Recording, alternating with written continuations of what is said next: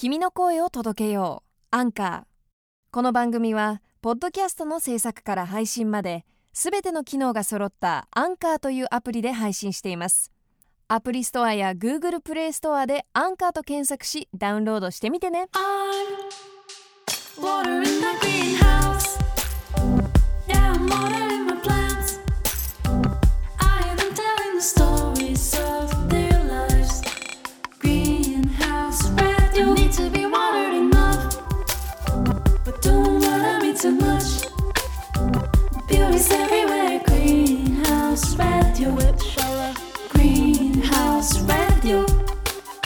This program is brought to you by Brain Sleep Hey, welcome to the greenhouse. シャウラです。今回のゲストはアメリカスタンフォード大学医学部精神科教授、スタンフォード睡眠生態リズム研究所所長、医学博士、株式会社ブレインスリープ代表取締役の西野誠二先生です。まあ脳に興味のある私からするとロックスター的な存在の西野先生ですけど今回はとても私も楽しみにしていたゲストです。楽しみすぎてサインまで私もらっちゃいました。まあ西野先生今回は私たちの知らない睡眠の正体をたっぷり教えてくださいました。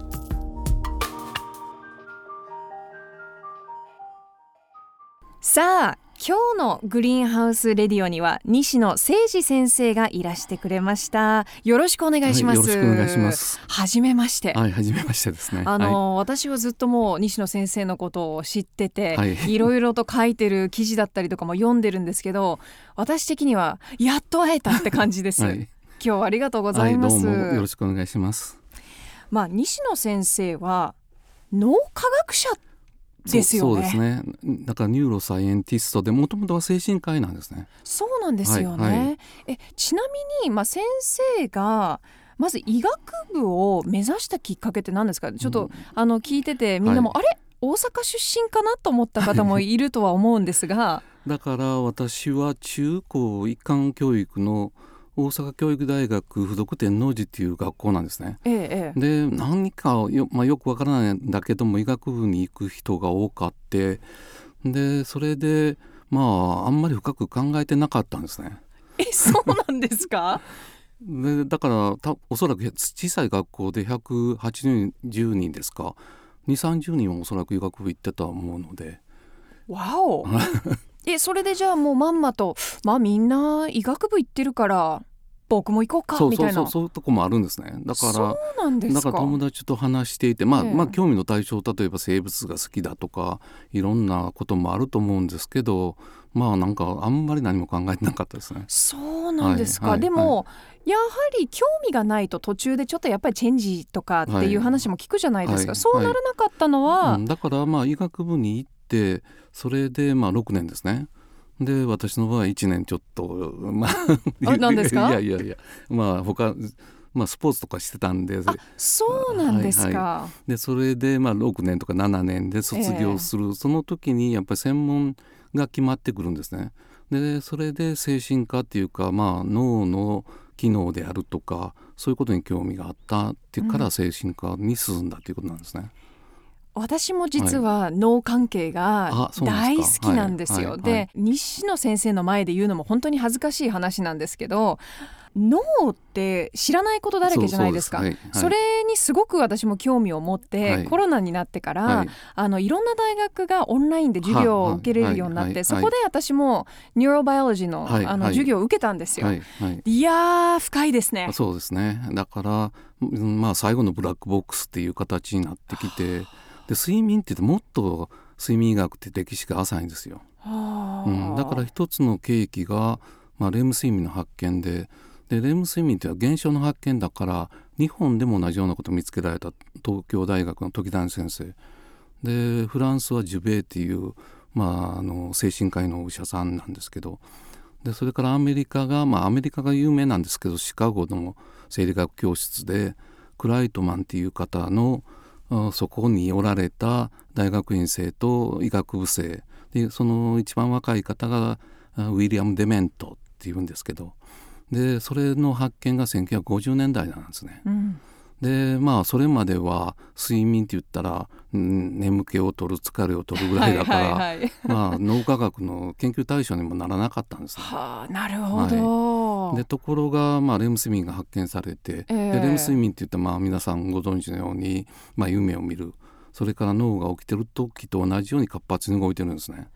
でなんでそんな寝てる時にそういう状態があるのかって言ったら非常に不思議だから、まあ、その後10年ぐらい、えーレム睡眠の意義っていうふうなことを研究されてその一つに寝ている間に記憶を整理して定着させるっていうふうなことが分かってきたんですね。はいはい、うんだから単にまあ疲れを取る眠気だけ眠気を取るだけじゃなくってまあお起きてる時できないような機能も果たしてるんじゃないかっていうことでそれでまあ近代の、えー睡眠研究始まったんですね。んなるほど、はい。えでもまああのじゃあ専門を決めなきゃいけなはいい。タイミングで、じゃあ精神科医に進んで、はいはい。はいじゃあ精神科医から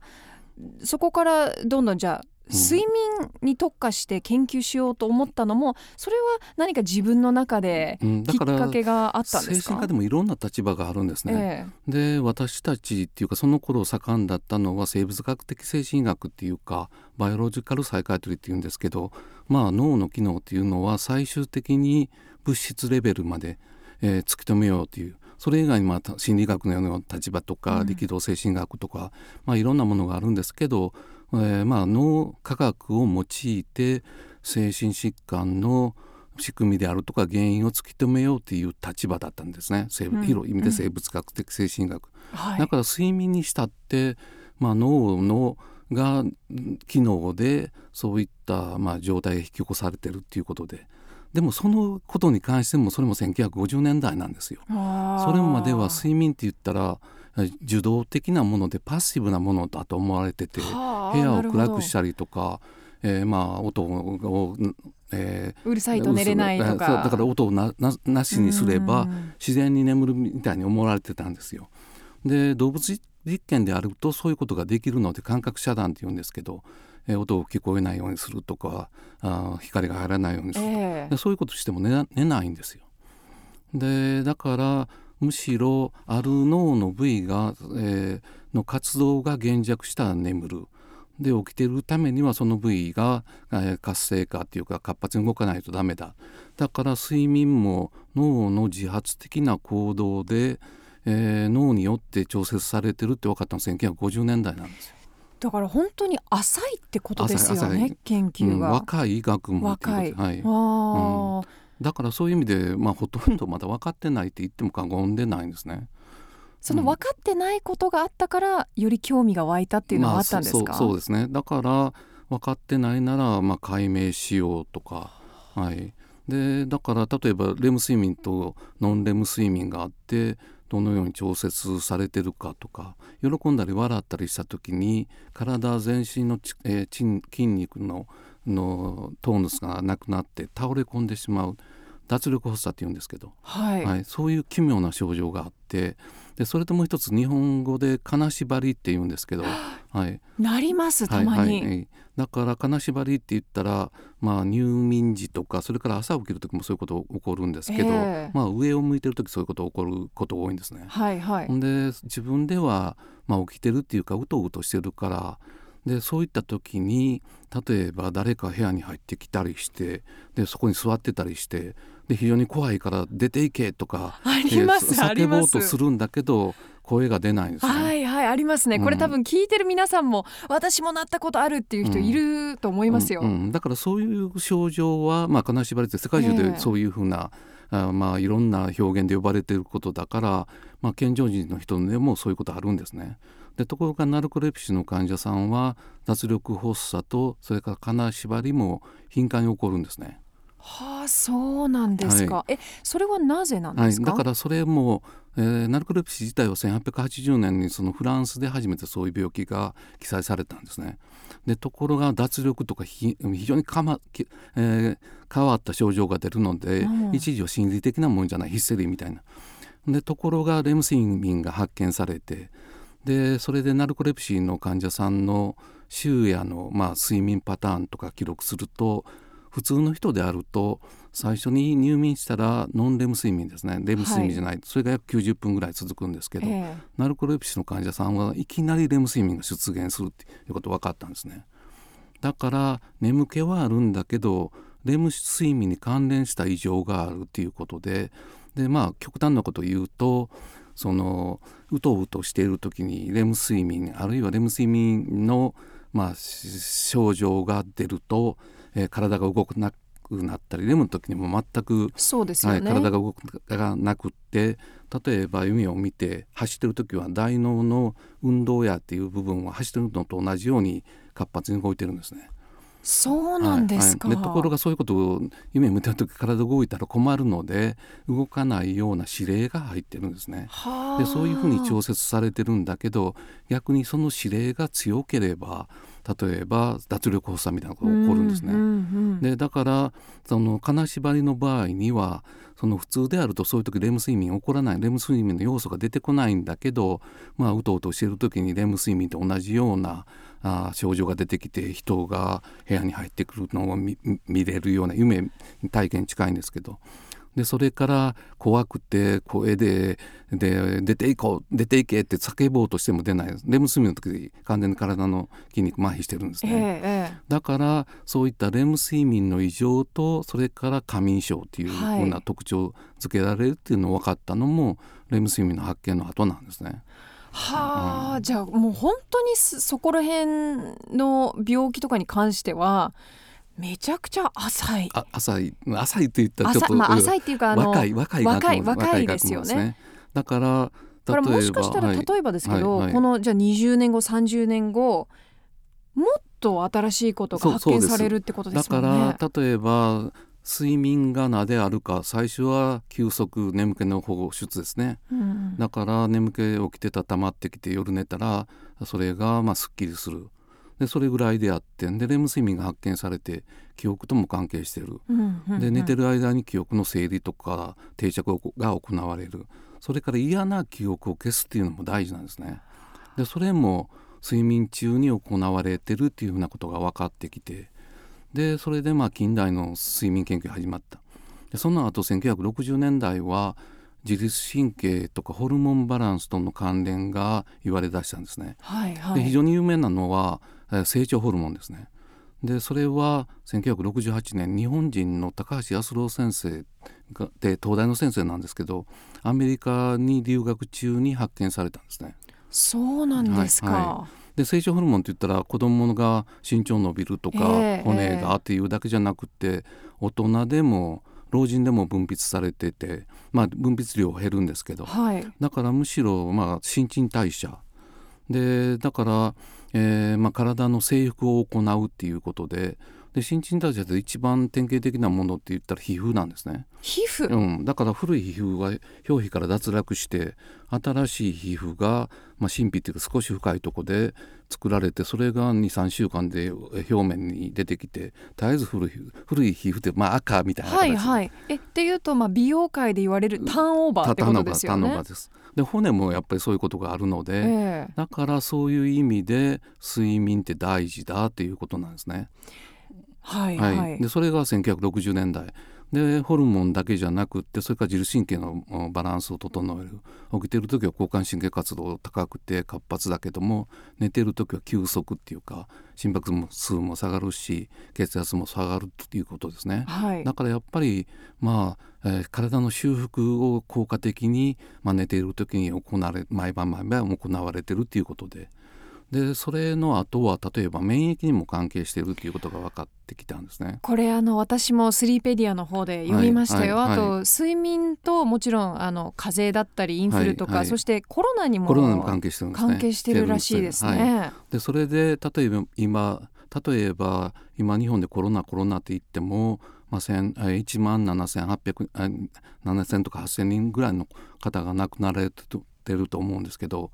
そのコロナ以前でもアメリカで季節性インフルエンザですか、はいはい、それ毎年2万人から6万人亡くなられてるんです。そうなんですよね。はいはでそれで、まあ、予防接種大体35%の人が今のコロナと同じように無料で職場でドラッグストアでも受けられてでそれでも2万人から6万人でまあ、ここ20年間ぐらいですねそういう対策も講じられて研究もされてきてでやっぱり睡眠が大事だということでで中には非常に乱暴な実験があってその睡眠制限をかけた人とか毎日きちっと寝てる人に鼻に、えー風邪のバイラス。うわ最悪だな。それボランティアですか？その方たち。うわ。でそれで風邪のバイラスって一つは代表的なもんコロナで。はい。でもう一つはライノバイラスとか。でその場合はライノバイラスを入れて。でそれでやっぱり睡眠時間短い人が感染しやすい。でそれは自然免疫っていうんですね自然免疫。だから感染しやすさっていう、はいはい。で不幸にして感染するとそこから回復する。でそれからワクチンもそうなんですけどワクチンの場合抗体作って、えー感染した細胞それからバイラスを除去するっていうふうなことで。だからまあそのワクチンののことでもインフルエンザでされてるんですけど十分な睡眠時間がな取れてないとうん。ワクチン打っても抗体できないと。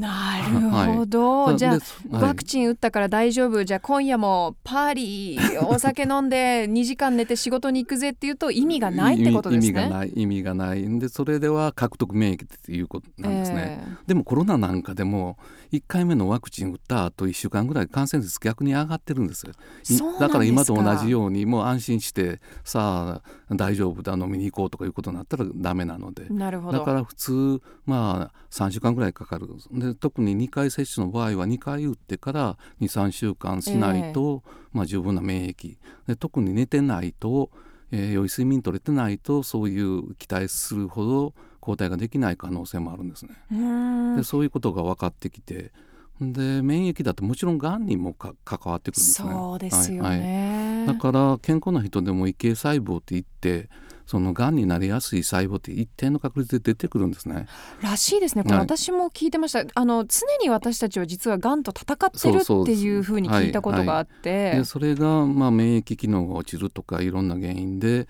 それが除去できないとがんになりやすい。うんだからまあがんも免疫療法で今あありますね。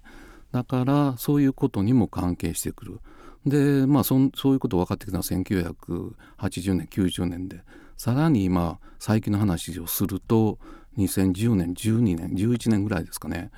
その脳っていうのは体の中で一番活発な動機なんですね。だから酸素消費量を見ると分かると思うんですけど、はいはい。だからまあコンピューターの前に座って、まあ、今体肉体労働しないからもうあんまり寝なくてもいいとかいう人もいるんだけど脳は使えば使うほどやっぱり老廃物が溜まってくるんですね。でそれを効果的に除去するのも睡眠中だということが分かってきたんですね。はえ脳に老廃物がたまるってどういうことなんですか？だから例えば脳の中に機能するタンパク質ありますね。はいはい。でそれが使い終わったらやっぱり新しいものとお置き換わらないとダメなんですね。でで末梢であると、まあ、リンパ管リンパ管でまあ免疫にも関与するんですけどそれを静脈系に洗い流すっていうふうな、まあ、基準もあるんですけど、うん。脳はリンパがないので長らく分からなかったんですね。どういうふうに。で例えば、まあ、アルツハイマー病があって、はい。でアルツハイマー病で一つそのアミロイド β っていうものが沈着する脳の中に、うん。でそれだけじゃなくて、まあえー他のタウっていうような、えーそのリン酸化したタンパクの蓄積もあるんですけどそのアミロイド β も機能するタンパクなんですね。うんうんうんでそれがまあ細胞膜の表面にあって細胞の修復とか関わっているでそういうものは古いものは新しいものに置き換わらない変わらないとダメでなるほど。で断片化されて排泄されるでそれがうまくいかなかったりある特定の断片だけが、まあ、凝集しやすい断片断片だけがそのがたくさん産出されたりすると脳の中に沈着するっていうふうなこと分かってるんですね。それがきっかけとなって、まあ、そういった変性疾患アルツハイマーとかが、まあ、引き起こされるっていうふうな。でそれでその脳がリンパ管がないので分からなかったんですけど最近可視化できるんですね。そのいろんなマーカーを入れて、はいはい。えーでどういうふうな動きをしているかっていうふうに、えまあえー生きたままでそういうことが、まあ、実験動物使うことが多いんですけど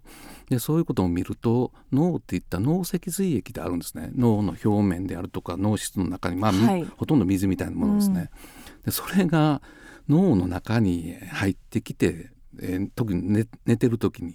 洗い流すようにえーその老廃物をアミロイド β も含めて、えー除去してるということが分かったんです。まあ、よく言うのは例えば野球場で試合してみんなその試合中飲んだり食べたりして、はいその辺にゴミ捨てたりするけど、試合中掃除できないでしょ。はいでそれが試合終わってお客さんがいないと、まあ、水とかで洗い流せるっていうかそういうイメージなんでだからそういう、まあ、グリーンパティックシステムの活性なんかを見ると起きてる時と寝てる時で4倍から10倍ぐらい違うんですよ。はうんだからそういうふうに洗い流す。で私たちそのアルツハイマーになりやすいマウスを使って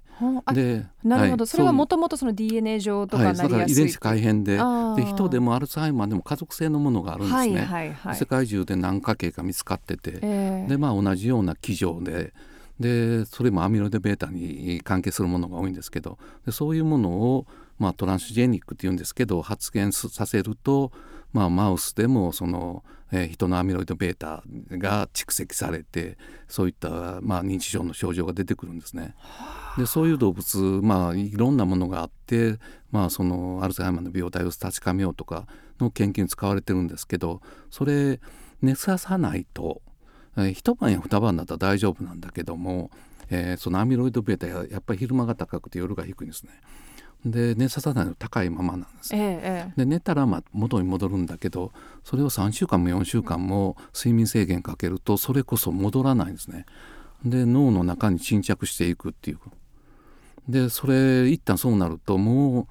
う不可逆なんですよ。取れないんですね。でだからそのモデルはなりやすいマウスを使って、まあ、無理なことを、まあ、えー制限かけたりしてるんだけど人の場合もややはり遺伝的になりやすいなりにくいっていうのを規定されてるので特になりやすいような人たちは睡眠を気にかけないと。それこそ何十年もかかってそういう物質が蓄積してで、まあ、まあ40代からそういうこと変化が起こってもおかしくないので、はいはい。だから、まあ、そういう気をつけるっていうことですね。あの最近だと,、えー、と結構ジェネリックテスティングとかっていうのが、えーまあ、話題になってるじゃないですか、はいはい。自分がどういう病気になりやすいとか、はいはいはいその先ほど先生が言ってたようにそういう病気も睡眠がとても必要な人。はい。意外と寝なくても大丈夫な人で、はいはい。あの実際に先生の書いたあの本あの The Stanford Method for Ultimate Sound Sleep の中でも私初めて知ったのが、えっと、ショートスリーパー。は DNA だっていう、うんだからショートスリーパーっておられることはおられるんですね。だからいたって、えー睡眠時間が短いんだけど別に何も問題ないいたって、えー健康でパフォーマンスも高い。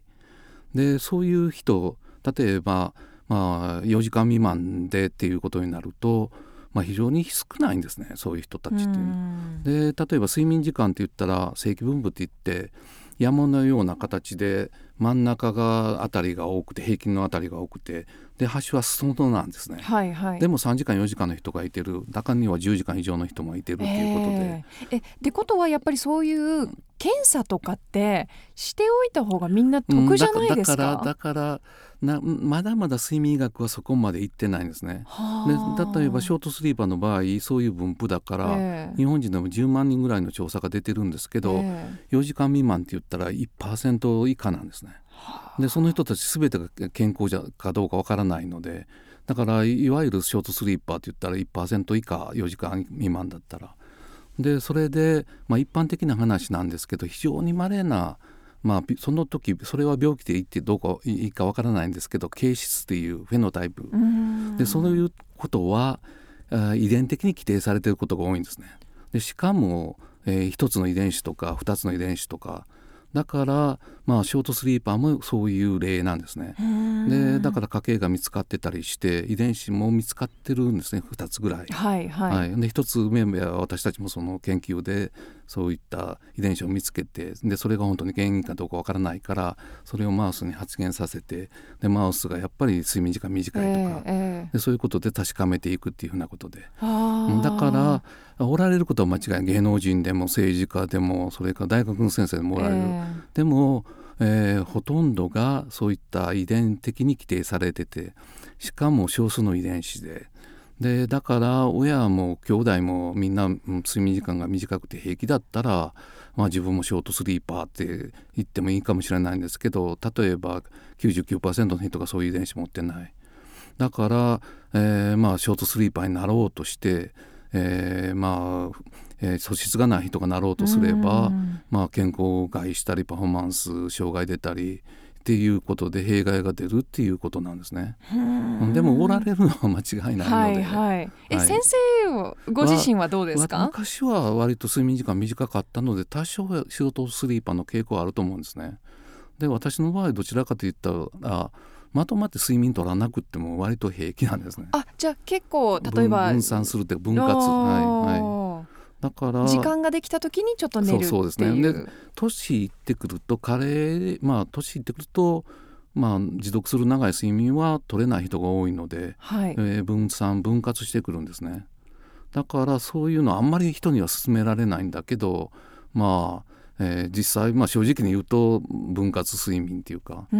も例えばスティーブン・ジョブスなんか夜中夜4時間ぐらいしか寝なかった1日4回ぐらい短い睡眠とるっていうの、えでそれはメリットもあるんですね。まあ私の事件例だけども。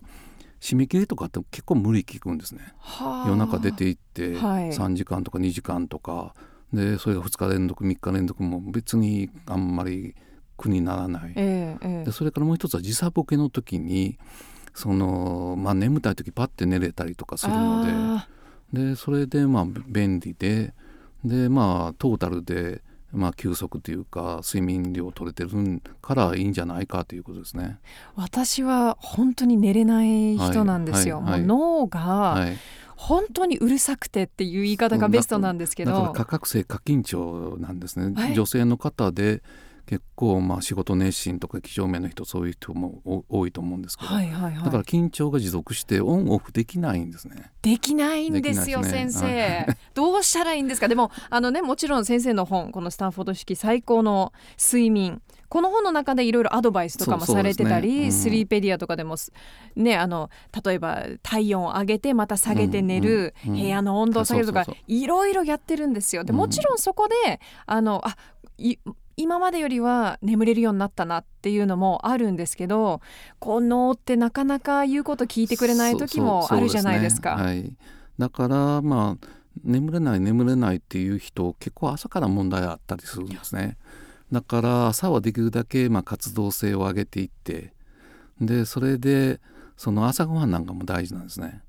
食べないんですよ、私そうなんですかいやだからその睡眠とリズムが密接に関係していてセータリズムですね。はい、で例えば人間の固有のリズムっていうのはえ24時間よりも長いんですね。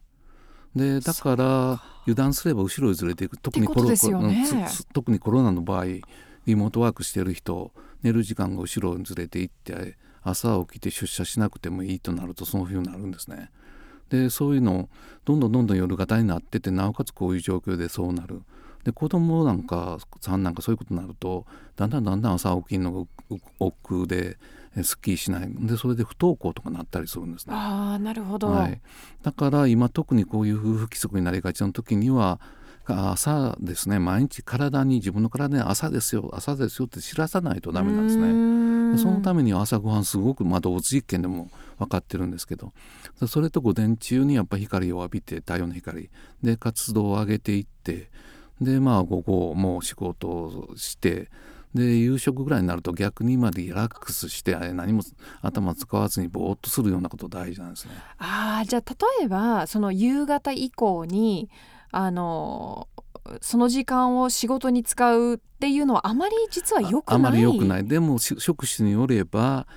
例えばまあこうメディアであるとか、ええ。こういう仕事されてるとそういうわけにいかないので、そうですよね、うん、だから結構不規則な人が多い夜型が多いとかですね。えでも私あの本当にびっくりしたのが私ハワイ出身なんですよ。で、はいはい。ハワイで育って、はい、で19歳の時にあの東京に来たんですけどハワイアメリカにいる時に例えば外で寝てる人ってまず見かけないんですよ。はいはいはいで例えば打ち合わせ中とかも打ち合わせは打ち合わせだから寝る人もいないしパブリックな場所で寝てる人も見かけなかったのが結構それカルチャーショックで東京に来たら電車の中プラットフォームで寝てる人もいるし、ね、ちょっとした椅子のところでも本当にぐっすり寝てる方もいたりどれだけ日本人は寝てないのかな？っ。ていうのは思いましたね電車の中でぐ。てぐてになってる人いてるでしょ椅子からもう滑り落ちそうはに、いはいはい。でそれでもうね起きないで寝てるんだからすごいねですよね。うんってことはでもあの、まあ、実はあの私ブレインスリープの CM にね、はいはい今出させていただいてるんですけど、はいその CM でも、えー、と世界一寝ない国が日本。はいはいそれは間違いないですねだからいろんな調査があってそのまあ調査方法が異なれば睡眠時間なんかな比較はできないんですけど違う調査で日本はワースト1 1にですね。で例えば OECD っていううまあ、調査数年間に一度一時は韓国に抜かれて2位だったんですけど2018年ですかまた抜き返して1番、うわーあーそうなんですそれか。でそういう変化は例えば NHK、えー毎年同じようなほ調査方法で1960年代から、まあ、睡眠時間も調べてるんですね。で1960年代だったら、えーその8時間20分ぐらい寝てたんで、ね、日本人の平均がそれが7時間14分とかなってるんですさ最近はあ1時間強ですね。はいはい。でまあその時7時間 10, 10何分って言ってるんだけど厚生労働省のまあ調査であるとろ6時間未満4割いてるんじゃないかと、うんうん。まあ、調査法によって違うんだけど、はい。でも確実にその短くなってきてる。で夜型になってるんですね。うん。昔はえっと7割近く10時まで寝てたのには、まあ、2割5分とかそんなんですね。でえ大人も子供も全く同じで、はい。だ。から親の生活に引きずられるので子供も1時間弱ですね。短くなってて。で朝起きる時間は少し遅くなっても追っつかないのでだからネットとすれば1時間短くなってるっていうような状況で。これはじゃあもう完全に私たちの現代のライフスタイルってことですよね。でそれでもう一つその欧米では女性が男性より長く寝る国多いんですね。あー。20分とかや40分とか。はい。でアジアはその女性の方が短いんです。韓国インド日本。あそれはでも理由ははいはい。大体わかりますよね。はい。で特に仕事してる人短いんですよ。えーまあ、女性が早く起きて家事もあの確か日本も確かあの家の家事をやってるのは女性が1位とかなんですよね、だそのデータ見ると。近少し変わってきたんですけど、ええ。やはり働いてる人す非常に短いのでだから日本の女性で仕事を持ってる人世界一睡眠時間短いと言っても過言じゃないということになるので。わあ、でもあの先ほど先生があのちらっと言ってたんですけどその寝る時に、えー嫌な思い出とかも消してくれる、はいはい。これってある意味体の、まあ、コーピングメカニズム、はい。えっ、と、あのなんて言うんだろうな。コーピングメカニズム日本語でなんて言うんだろう。あのうまく、えー精神 精神的にコントロールを自分でするっていう意味ですよね。うん、それとなんかねその実際時間も大事だと思うんですね私。まあ寝るだけではなくて寝てる時だから例えばあそういうそれもあるんだけど例えば嫌なことがあったらやっぱ何日かしたら忘れますね。あそうですうんね。でもうこんなことを耐えられないと思っても1週間ぐらいしたら割とでその時まあいろいろ、まあ、自分でやっぱり睡眠研究家だからいろいろやってたらやっぱり睡眠とったらあまあ嫌な時もう何でもいいから寝てたら、うん結構その忘れるの早いなっていう印象はあるんですね。まあ、時間もあまあ大事だけどやっぱりその時最初のい寝たら結構嫌なこと気にならないなっていうのが、ん。だからそれも大事だと思うんですね。結構ありますよね。はい。はい。もうむしゃくしゃして、はい。もはい。うどうしよう、明日になって考えようって寝て起きたら意外とケロッとしちゃってるっていう。そうそう,、ん、そうですね。し45日したら忘れてしまうことが多そうですよね。多い。ので、はい。はい、でもなんかいろいろ話を聞いていると日本であの寝れば治るっていうようなフレーズもあるじゃないですか。うん。寝たら治るよ。うん。うん、でもそれ一まあそれはある意味当たってる可能性もあると思うんですね。うんですよね。うんうんなんかくよくよせしないで寝てうんで何日かすればまあ回復するっていうか、はい、やっぱりその自分の体の言うことを聞くのも大切ってことですよね。そうそうそうそうですね。だからそのまあ例えば睡眠時間み短い人いますね、ええまあ、睡眠負債という言葉も使うんだけどでそれでまあ週末長く寝る人が多いんですね。で週で睡眠負債自体もまあどういうことかって言ったら、まあ、慢性の睡眠不足が重なって借金みたいに、えええー積み重なって簡単に返済できない、うんでそれでパフォーマンスも落ちるし疾患のリスクもあ上がるっていうことなんですね。でそれで、まあ、週末長く寝るっていうのはそれはその人が体が必要とするからそれはそれで必要なんですね。ところがそれは根本解決にならないということで、うん毎日の一日の睡眠時間が短いのででそれが積み重なってるっていうことでで睡眠負債という言葉は2017年に流行語大賞のトップ10になったんですね。はいでそれ私の、まあ、スタンフォードの、まあえー去年亡くなられたデメンズ先生、レム睡眠発見されたうちの一人91えー1歳ですね。うんでその方がおそらく言われたことででそれがまあ実際の実験あるんですね。実験結果。まあ古い実験1990年代なんですけど、えでそれどういう実験かって言ったら、まあ、健康な人自分で健康と思ってる人8人おられて。えはい。でその人たち実験前には7.5時間平均寝てたんですね。はいはい。でそれで毎日14時間無理やりベッドに入れたんですよ何日も何日も。うん。眠くないのに寝かせた、まあ、もう無理やり。うん、無理やり。でどういうこと起こるかって言って1日目13時間ぐらいみんな寝るんですよ。はあ。で2日目も13時間寝るんだけど毎日毎日そんな長く寝れないんですよ。そうですよ、だからね、1週間経ったら10時間ぐらい寝て4時間起きてるっていうような状況で。だはあ。からベッドで4時間起きてるのも苦痛なんですよ結構。普通ですね、はでそれずっと続けていくとさらに睡眠時間短くなってでその場合は21日3週間経った時点でもう睡眠時間が8.2時間ぐらいで増えも減りもしないようになったんですよ。でその8.2時間っていうのがその人たち体が必要とする睡眠量生理的に必要とする睡眠量で、うんそれより普段まあ40分ぐらいですかずっと短い何ヶ月も何年も、みえーす自分が必要とする睡眠時間に満たないうん状態続けていると、まあえー睡眠不足があー積み重なってうん。借金のように簡単に返済できない。でだからまあそれそういうのに好きなだけ寝ていいですよっていうのに3週間かかったっていうことなんですね。ででもう一つ大事なことは、はい。その8.2時間3週間経って8.2時間で増えも減りもしないような状態の時に,、えにその、えー、14時間寝寝なさいって言ってるんだかだから好きなだけ寝なさい,、はい。寝なさいですねだから必要以上寝れないんですよ。体が必要以上に。だから、はい。睡眠欲求っていうことはできないんですよ。はあ負債はあっても。だから、まあ、私は寝だめをしてるから大丈夫やっていう人がいるとしたら週末に。どはい。でその人たちを1日か2日では返せない。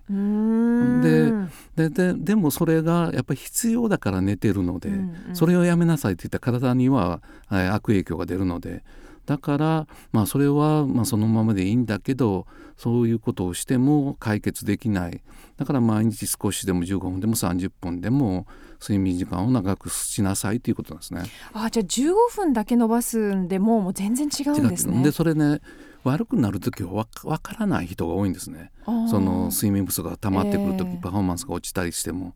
でまあ少しずつ少しずつ悪くなってるのででも良くなる時は自覚する人がいてるの多いのでだから15分とか30分とか毎日長くしなさいって言ったら急にまあスカッスカッてする頭がでそれで意欲も出てくるっていうようなことを訴える人が多いですね。うん。あ面白いな、はいはい。なんかあの私最近読んだ本があって、はいはい。えっ、と「My Stroke of Insight」っていうはいはい本があって、はいえっ、と彼女があのまあジルボルト先生っていう方が書いた本で彼女も脳科学者で、はいはい。でなんか脳科学者の方が実際にはい。脳梗塞を起こして、まあ実際に生き残って、はいそのリカバリーの話だったりとかまた喋れるようになったりとか、でその本の中で彼女まず、まあ、すごい話なんですけど脳科学者が、えーとね、脳梗塞を起こしてそれを話すっていうの、はい。なかなか聞くことができないと思うんですけど、彼女自身が言ってたのが基本的に脳梗塞から回復するときにほとんどの、まあ、その当時の病院とかだと無理やり眠くても起こさして、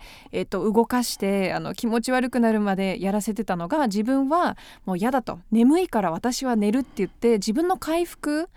ができたのはやっぱその睡眠なんじゃないかってうんその本で、可能性はあると思いますはい、ね。言ってたんですよだね。から例えば子どもの睡眠っていうのは大人以上に大事なんですね。でなぜかといったら脳の発達にも関係している可能性が高いということで,、えで例えば人間とか、えーえー猫や犬もそうなんですけどマウスもラットもえうん。生まれた時脳が発達してないんですね。でそういうスピーシーは非常によく寝るんですね生まれた時。うん。人間の場合まあ新生児20時間とか20時間以上、はいでほとんどがレム睡眠なんですね多くが。でそれが人の場合は、まあ、何を測るかによっても違うんですけど大体12歳ぐらいで大人の脳になるでそその時に大人の睡眠量に近くて大人の睡眠パターンになるんですね。でそれで例えば生まれた時脳が発達している動物スピーシーもあるんですね。一番有名なのはモルモットうん生まれた時目が開いてて歯があってでモルモット生まれた時大人の睡眠と同じなんですよ。えーそうなんですかだからそういう歯もあるんですかそれちょっとびっくりだなだからそういう、まあえーすえーエビデンスが間接的なエビデンスで昔から子どもの睡眠特にレム睡眠は大事だっていうふうに言われててえで実際そういうことをもう可視化できてくるのきたので、まあ、それが正しいということが分かってきたんですね。で、まあ、子どもの脳の発達って言ったらよく可塑性っていう言葉を使ってえはい。どういうことかって言ったら、まあえー外から刺激を受けてで神経回路を形成してで不必要なものが除去される。でその繰り返しで、えー脳が発達していくということなんですね。うん。でそれはまあそういったえーこと大人でもお起こ多少起こってるって分かってるそれも最近なんですよ。うん。昔は神経細胞って分裂したらもうそれで終わりだっていうんだけども、新しい神経細胞と、えーノイロジェネシスって言ってて神経新生。え。で子供のが盛んなんだけど大人でも起こる。だから脳梗塞とかお起こった場合その周りに一時が死滅した神経その周りにまた新しい神経細胞ができることがあって。でその子供の場合の実験では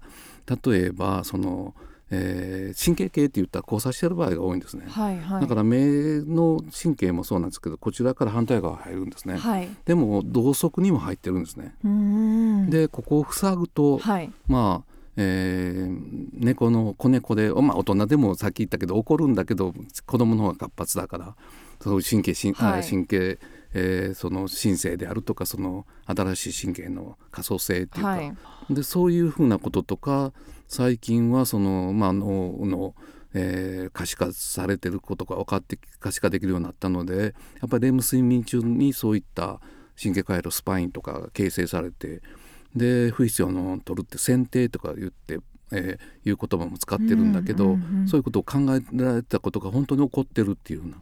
でそれがまあ子供は活発。で大人でもやっぱりそういう現象があるのでそういうまあ以前に比べてそういう脳の基質性疾患ストロークであるとか、うん。そういう時リリカバリーですね。リリハビリ、うん。だからそういうふうなある程度回復できる。でその時にやっぱり睡眠が重要だっていうのを子どもの実験からも考えても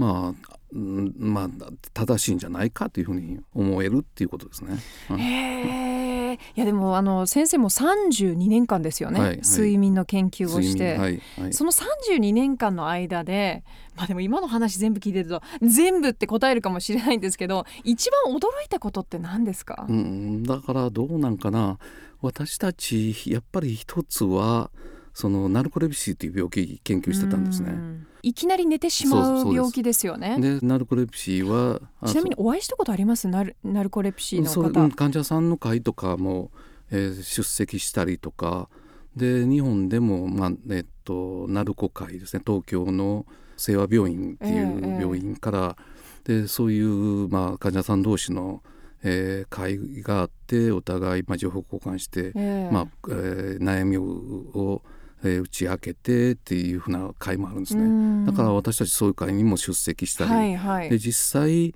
まあ、最初は動物を使って実験したんですけどやっぱり人でのそういうサンプルっていうかもう必要なのでだからそういう患者さんとも接触はあるんですね。うん。はい。でそれであ人間の場合はほとんど95%が後発例なんですね。うんで家族性のものも5%ぐらいぐらいあるんですけど、その遺伝形式はっきりしないんですね。家系によっても違うということで。ところが犬のドーベルマンとラブラドールでそれスタンフォードで、うんうんそれもデメンス先生見つけられたんだけど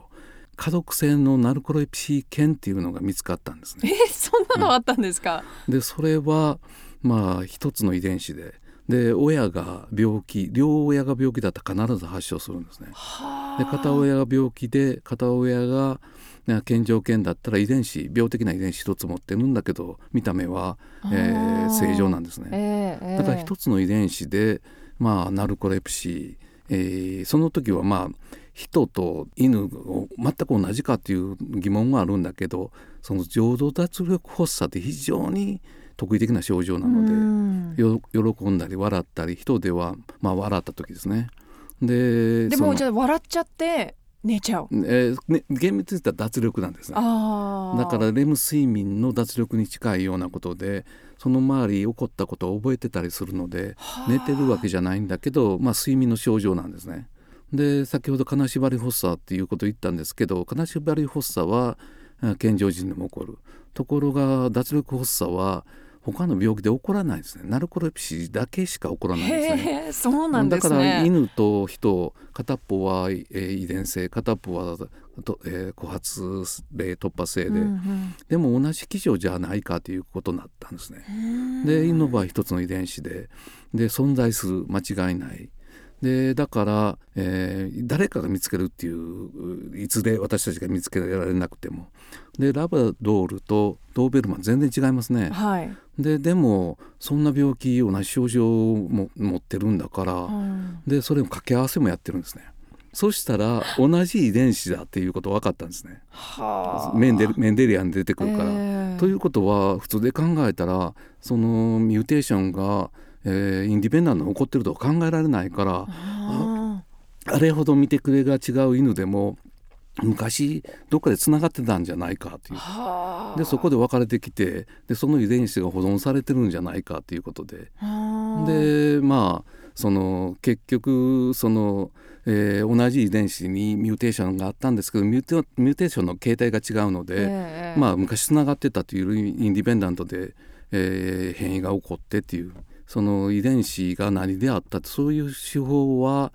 うん、 positional cloning って言うんですね。うんだから何があるか最終的までわからないの最終に同定されるまで。でそれがまあ足掛け10年かかって分かったんですね。でその時例えば脳でまあいろんな物質が神経伝達を行ってるんだけどまあアミノ酸であるとかアミンであるとかそれからペプチドっていってタンパクの断片もでそれのペプチドのオレキシンハイポクレチンっていう物質なんですけど受容体に変異があったっていうのが分かったんですね。で人ではそのオレキシンハイポクレチンっていう物質がなくなってたんですね。そうなんですかそれもやっぱり患者さんの脳脊髄液を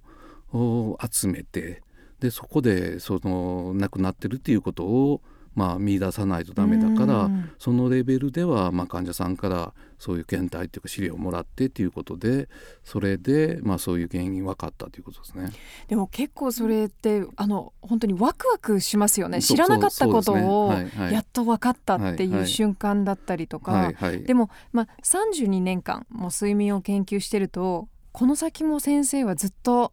睡眠一筋でいくと思いますか？ででも私もかなりいい年なんで。いやいやまだまだじゃないですか。だから一つはねその例えば高齢者の睡眠なんかもえよく分かってないんですね。ええーで高齢者っていうと結構睡眠障害が多くて眠れないとか、うん。で睡眠薬のメインのユーザーって言ったら高齢者なんですね。そうです。うちのおじいちゃんもよくはいはい。飲んでますはね。い、でそれで、まあ、す高齢者の睡眠障害の特徴って言ったら、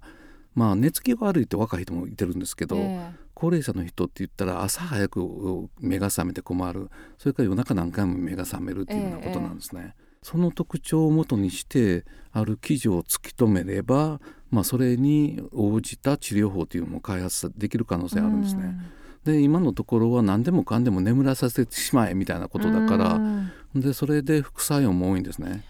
だからまあ、えーそのよく使われる薬今でもよく使われる薬は抗不安薬で。はい。まあ、でそれでデバスとか、はい。マイスリーとかですよね。そうですね。だからベンゾその後はノンベンゾって言ってるんですけど、でベンゾジアゼピン。でノンベンゾって言い方もちょっとずるいんですね。だから行動上はベンゾジアゼピンじゃないのでノンベンゾって言って製薬会社なんかそういうふうに言うんだけど、うん。作用基準は一緒で副作用もほとんど一緒なんですね。副作用副作用どんなことがあるってふらつきもある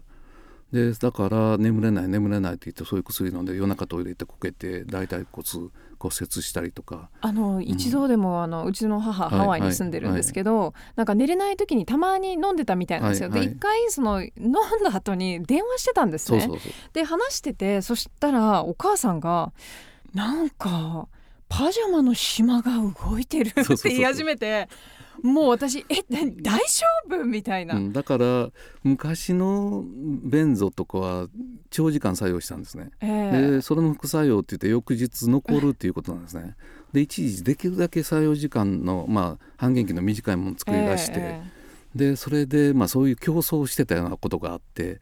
でそれはそれで問題が出てきたんでえすね。うんだから一つは血中濃度がバッて上がるから問題行動って言って今みたいにその、まあ、専門とか場合によっては記憶が記名力とか覚えてない。でだからそういうそれともう一つは飲まないと次の日寝れないようになってきたんですね反調性不眠って言って。でそういうさ作用時間の短い半減期短いものをお酒とか飲んだら非常に困るんですね。ああそうみたいですうねん、だから極端な場合もうここはどこ私は誰みたいなことになってああありますよね、うん問題行動を起こすっていうか、まあ、専門ですね。でまあ今は多様性が出てきたんですね。はいはいで一つはやっぱりナルコレプシーも寄与してるんですね。うんでナルコレプシーはオレキシンハイポクレチンっていう物質が人では作るさ神経細胞を脱力してる。ええで治療薬とすればそれを入れればいいっていうその研究も進んでるんですね。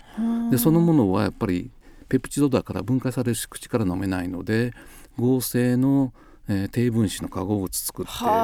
でそれも進んでるで逆にそれより先に起こったことは、えー不眠症の治療をそれを利用しようということで、うんまあ簡単に言うと一晩だけナルコレプシーのような状態作ろうということで、えーその受容体の拮抗薬阻害するような薬作ったんですね。うんでそれを飲んだらそれこそ犬の受容体が機能しないと同じだからでずっと機能しなかったらナルコレプシーになるんだけど、まあ、血中濃度っていうか、ええ。飲む量であるとか、まあ、代謝されるまでの時間調節することによって夜だけ寝れるように、はいはい。でそういう薬っていうのは、まあ、オレキシン受容体アンタゴニストっていうんですけど、えでそれ動物実験だったら寝てる時にそれさらに加えてもあんまり寝ないんですねそれえ以上。ああそうなんですか、うん。それでベンドとかあ、えーまあ、もっと古いバルビチュレート、まあ、麻酔薬に近いようなものは寝てる時間帯で動物が寝ててもさらに睡眠量を増やすんですね。そうだったうんんだですね、から今の薬は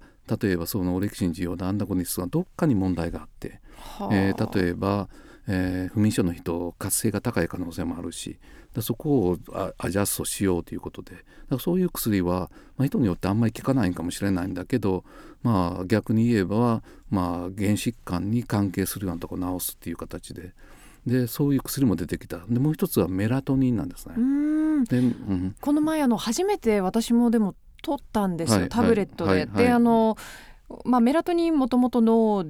にあるものですもんね、うん、消化体って言って、まあ、小さなそ組織で。でそれでまあ、えーセロトニンから合成されるんですね。はい。でもともとはトリプトファンで、うん。でセロトニンって全身にあって脳のもいっぱいあるんだけども、えーメラトニンはその合成されて貯蔵できないので、えー毎晩暗くなったら合成されて放出されてるんですね。ううんでそれ光で合成素が起こる起こるので夜は電気を消しなさいでなおかつ波長も分かってきて、えー短い波長ブルーがダメなんですね、はいはい。だからまあ特に LED とか蛍光うん。灯そちら側にスペクトラがあるのであんまり良くないスクリーンということタイムってことですよね。はいはい。うん。だからでメラトニンはまあアメリカでは例えばサプリで。え売ってますよね。だからく飛行場行ったりとかドラッグストア行ったら非常にたくさん。ありますよはいね。で情報台みたいなのも出てきて。実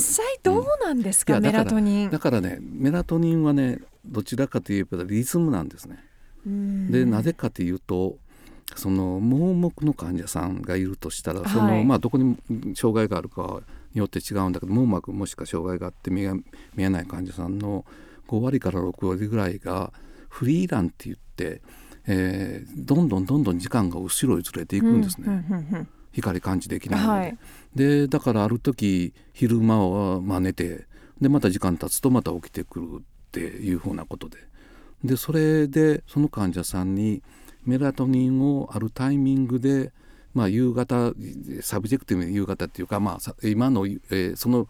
えーち時点の中での夕方ですね、はいはい。でそこに入れると24時間の生活ができるようになるんです。ようん。だからどちらかというとリズムなんですね。リズム。はい、じゃあでもリズムと睡眠も密接に関係しているので、でだから、まあ、そういう薬があって、えーでも一つ言えることは若者で、えーまあそういうとお年寄りになると減弱してくるんですね、うん酸性が。だから若者でまずなんかその不眠があるとかしたら、まあ、光を浴びてる可能性もあってええええ夜遊びして、まずそこからやめないとダメで、うんそういう時薬飲んでもダメだからでだからそれはある障害というか合目的的な治療法なんだけどメラトニンっていうのは副作用もあるんですね。でだから脳だけじゃなくて末梢にも受容体があってで末梢は一つ分かっていることは生殖リプロダクションで。そうなんですか、うんだからマウスあるでしょ実験マウス、ええええ。実験マウスメラトニンたまたま作れないマウス多いんですよ。でなんでかというと早く子供を産んでえ経済早いのでそうなんですか、はい面白いですね、はい面でそれででもマウスも正常にしてるわけでしょ。普通に、ええ。それ以外は。はいだからそれほどなんか重要なファクターではないんだけどリズムを教えるには大事だっていううふうにでそれでで例えば子供さんにはあんまり推奨されてないんだけど、まあ、子供でもメラトニンがやっぱり分泌障害があってそれを治療法に使うこともあるんだけどそういうことになると所長が遅れたりするのでやっぱりそれは間違いないんですね。でそれ以外にもこう、まあ、炎症弱気とかいろんなことがあるから、まあ、子供でも妊婦さんでも安全性分か分かってないのであんまり進められない。でだからそういうこともあって日本で認可されてないとそうです。よねなんかあのでもいろいろ話聞いてるとやっぱりこう薬ではいちゃちゃっと治すっていう、そういう社会になってるじゃないですか、ある意味。もともとメラトニンが分泌しないような生活習慣して薬を飲むっていうのはあやっぱりアプローチとして間違ってる。はい、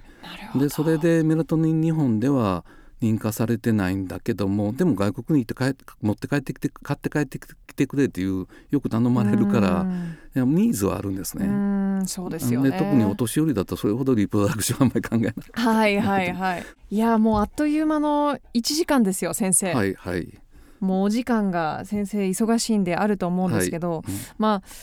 最後に先生は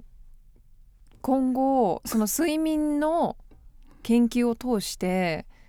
何を目標にうんだからしていますか？一つはねずっと基礎研究してきてええ。現状論文書いてやっぱり病気の原因突き止めるとか治療法とか。でも一つ啓蒙って大事だなっていうことを分かってきたんですね。うん。で一つきっかけになったのはまあ、えー知り合いっていうのも基礎研究者が多くて、まあ、外国の人多いんですけど。である時日本で本を出版して、えー30万部とか言ったらそれはすごいって言って、うん。でなんでかって私たち一生懸命論文書いたところで、うん。たかだか300人ぐらいしか読まないので、そうか、うん。でそれでやっぱり日本では割と間違った情報あやふやな情報が多いんですね。そうですか、うんうん。だからただまあ睡眠学自体は歴史が浅くてほとんど、うん、分かってないことの方が多い、うん。で専門家であれば何が分かってる何が間違ってる、うん。これが分かってないっていうことを言えるんですね。はい。だからできるだけ誤った情報ををまあ、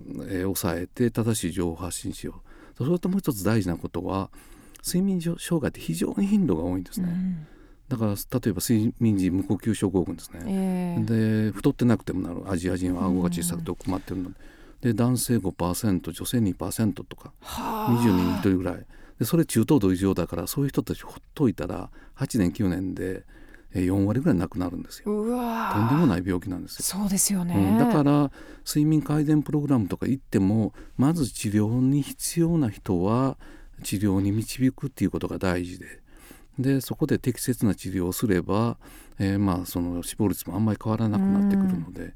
でその上で、えーまあ、改善プログラムを組み合わせて、まあ、人々のまあ睡眠を良くするっていうのがうん。やっぱり大事で。うん。で認識は高くなってきたんですね。でそれからまあ職場でもそうなんですね。うん。だから以前はアブセンティズムって言って、ええ。早引きとかけ欠勤とか、うん。そ目に見える形だから、はいはい。だから対策講じられてきたんだけど、え。人口比からしたらはるかに普通に仕事出てきて能率が悪くてし、まあ、体が不調でとかいうことの方がせ、まあ、精神も安定してない、うん。だからそういうことに関しても睡眠非常に重要なので、まあ、健康経営とかうん。そういうこともつながるんですけど、まあ非常に、まあ、最近まで無視されていたんだけど、まあ、影響力大きい。でそれで、まあ、人々の睡眠が改善すれば、うん。まあ、人生そのものも豊かになるっていうふうなことは言えると思うんですね。でも実際ねブレインスリープの、えっと、タグラインもそういうことですもんね。そうそうです。最高の睡眠で最高の人生を。そうそうそうです。うん。だから睡眠って言ったら毎日のことでしょ。うん。でだから味方につけたら、まあ、手ごえーっと頼もしいんだけど敵に回したら大変なことになるということになると思うんですね。本当そうですよね。はいいやー先生、まあ、日本に来て今回もう3週間目ってあの先ほどおっしゃってましたけどちょっと聞きたいのが、はい、日本に戻ってきて最初何食べました？いやだからねそのやっぱり魚ですね。魚？生魚。なんかお DHA いやそう、はいはいはい。お寿司とか、あうん、だからその種類が少ないですね。アメリカとか。で生で食べる習慣がないのでーないその新鮮なものを入手するっていうのが非常に難しくて、はい、で日本とか来た貝の種類とか、はい、多いですね。いっぱいあって、うでカニとかでもね種類たくさんあってはい。で新鮮なものがあるのでやっぱりそれ楽しみですね。そうですか。じゃあまあ帰る前に。妻も一緒なので素晴らしい。なんかちょっと食べに行こうか。あじゃあもうさっさと切り上げましょう。そうそうそうそうですね、ありがとうございました、西野先生、はいはいどうもありがとうございました。Greenhouse Radio. It's catnap time. リスナーの皆さんからいただいた睡眠に関する質問や疑問をブレインスリープが回答してくれるキャットナップタイム今日紹介するのは歯ぎしりに関するお悩みですこれ悩んでる方多いんじゃないですか。私もその一人ですよ。まずほとりさんからです。睡眠時の歯ぎしりがひどく歯医者さんからはストレスをなくすようにと言われているのですがなかなか改善されません。歯ぎしり改善のための寝具選びのコツなどはありますかというツイートです。そして続いてマキさんからもツイートが来ています。歯ぎしりはストレスが原因とよく聞きますがストレスを感じていない人は他に原因などはありますか？という質問です。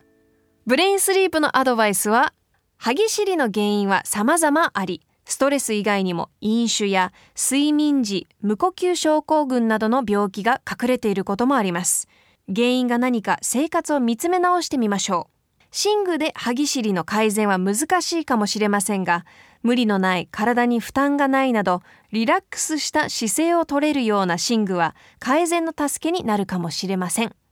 というアドバイスです。いや私自身もあの歯医者さんに行った時に「あー歯ぎしりしてますね」って言われて私はえっ、と一生マウスピースをした方がいいですよって言われましたよ。なんでほとりさんまきさんマウスピースももしかしたらちょっとねあのためになるかもしれないけど私も同じこと言われました。ストレスをなくしてくださいって言われるんですけど難しいですよね。簡単に言えるんですけど実際どうしたらいいのか。私は寝る前のお風呂そしてストレッチでちょっとはリラックスできてるかなと思っています。ほとりさんまきさんありがとうございました。さあこのような感じで皆さんからの質問お待ちしています。ハッシュタグシャウラのグリラジをつけてぜひツイートしてください。質問をくださった方の中から抽選で毎月1名の方にブレインスリープピローをプレゼントしています。たくさんのメッセージお待ちしています。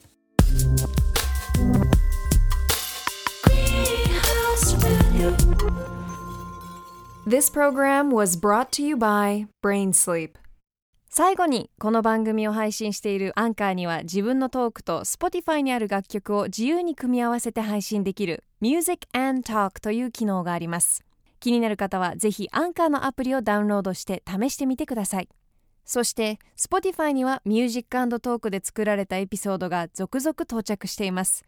Twitter で「ハッシュタグミュージックトーク」全部カタカナで検索して探してみてください。